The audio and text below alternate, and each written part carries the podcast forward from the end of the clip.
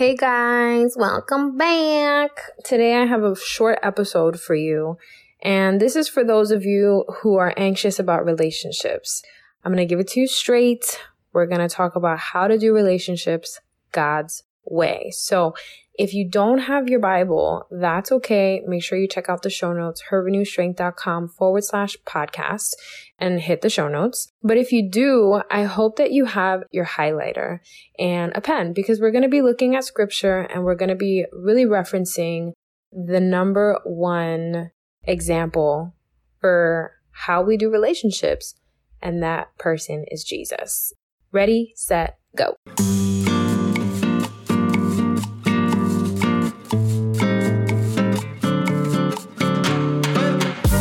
Listening to Her Renewed Strength, the podcast, a place where you, my sisters in Christ, are encouraged to walk by faith and equipped to live well, steward well, and set your minds on eternity.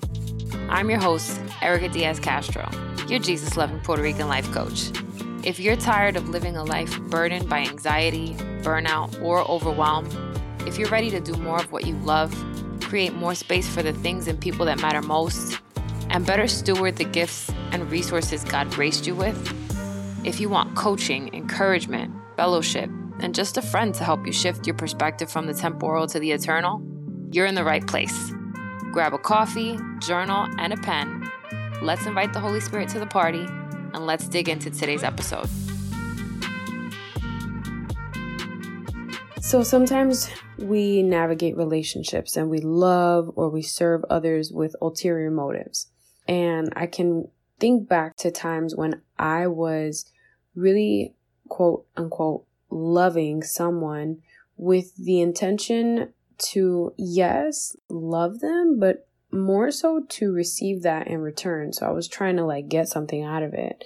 And if you think about that just objectively, that's manipulation.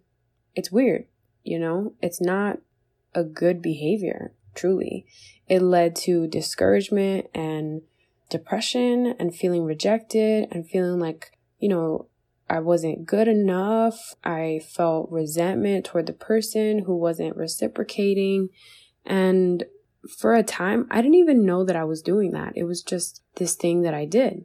And it wasn't until years later, you know, maturity kind of sets in. I was Christian at the point that I realized this, and I was starting to see the things that I was doing for a very long time that I thought were normal were actually not healthy. And maybe they were common, but they're not normal, you know? So when you are looking back at some of the things and some of the ways that you have loved or served others and you consider what your intentions truly were, you might find, if you're being honest with yourself, that your intentions were not pure. And that happens because we do things the world's way and we fail to see things from God's perspective. Now, I'll just pause there and kind of sit on that for a second.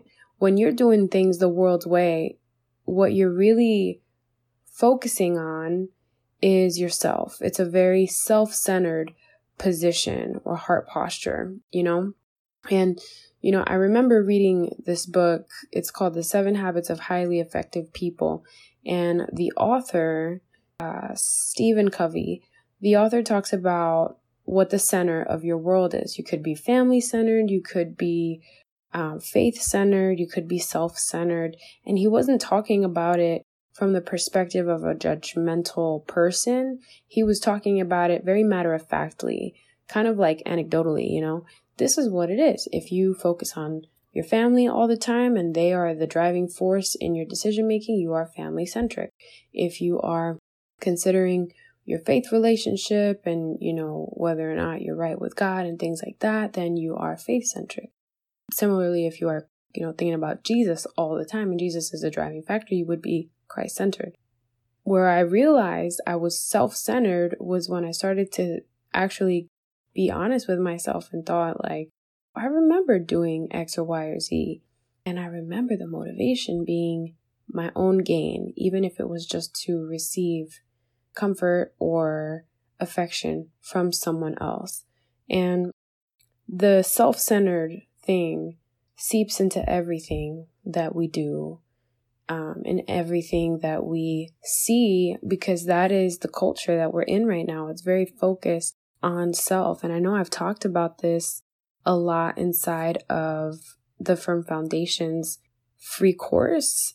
I talk about, you know, how we kind of go from everything being about us to as we grow in our walk, everything being about Christ. And just think about the things that we do now as a culture, right? Like if you were not Christian, you were just participating in culture very nonchalantly, wouldn't be a big deal if you are doing the self help, self development, self this, self that, self love, self, all the selves, right? But that's not biblical. And when we look to Jesus as our example, it's not what Jesus did. I've been in John, and uh, the Gospel of John has really blessed me. I didn't actually study it until recently. I started studying it about four or five weeks ago. And I really have been just taken aback by all of the richness inside of these accounts. And I can tell you that the one account that really moved me most recently was in chapter 13, and it's when Jesus washes his disciples' feet. In verse 6, this is chapter 13, verse 6, he came to Simon Peter, who said to him, Lord, are you going to wash my feet? Jesus replied, You do not realize what I'm doing, but later you will understand. No, said Peter, you shall never wash my feet. Jesus answered, Unless I wash you, you have no part with me. Then, Lord, Simon Peter replied, not just my feet, but my hands and my head as well. Jesus answered, Those who have had a bath need only to wash their feet. Their whole body is clean. And you are clean, though not every one of you. For he knew who was going to betray him, and that was why he said, Not every one was clean. When he had finished washing their feet, he put on his clothes and returned to his place.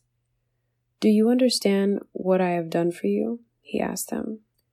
You call me teacher and Lord, and rightly so, for this is what I am.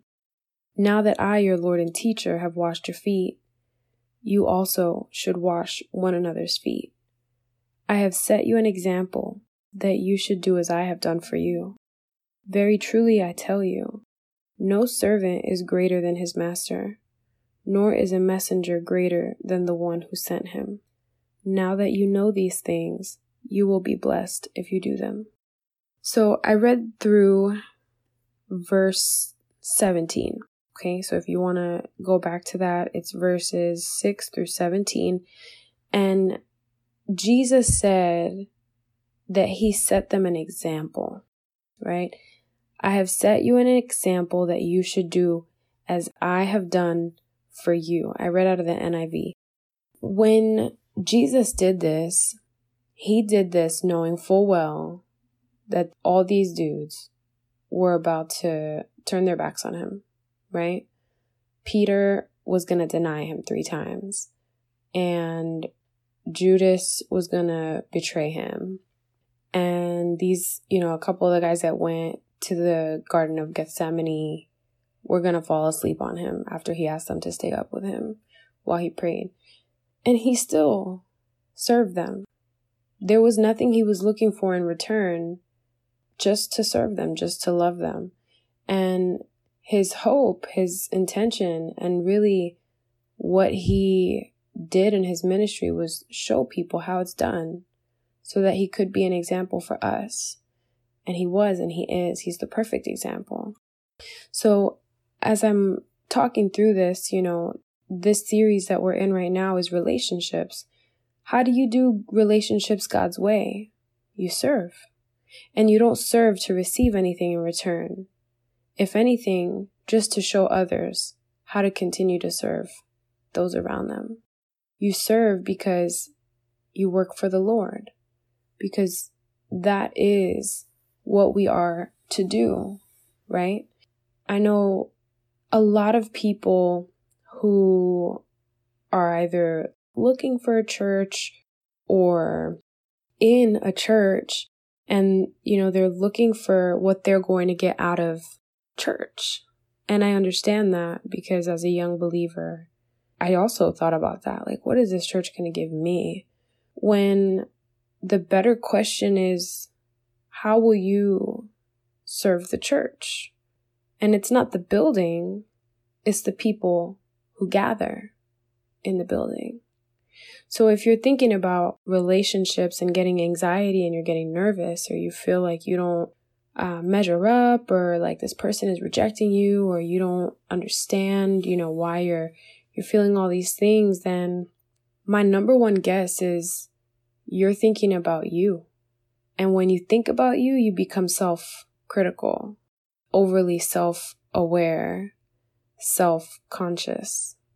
And that's not what Jesus was teaching us to do. He was teaching us to meet the needs of others. He was teaching us to love others, not to receive anything from them, but simply to serve them. So the only real tip I have for you today is to pray, is to pray that the Lord would help you see where you're walking unrighteously and potentially using love or service as a means to get what you want, to manipulate others, and to do things that are self serving. I pray that if there is any part of your heart that is in that condition, right? Like if that's the posture of your heart at this time, I pray that the Lord would transform your heart and that you would let go of that. That whatever pride or ego is driving you to do things that are self serving, that you would let that go and that you would just abandon all that and run to the Lord, that you would lay that at His feet, and that you would ask Him to transform your heart and help you to meet the needs of others and not to focus on yourself, but to focus on serving others and pointing them to Jesus through your actions, through the way you're loving on them and serving them, through your compassion. And that's all I have for you today. It was a shorter episode, but hopefully a helpful one. And I do hope that if you haven't checked out Firm Foundations, it's a free mini course designed to help you build on the unshakable truth of your identity, your purpose, and your calling in Christ. I pray that you would check it out because I've received positive feedback from the ladies who have completed it, who have started working through it, and everything there is backed up by scripture.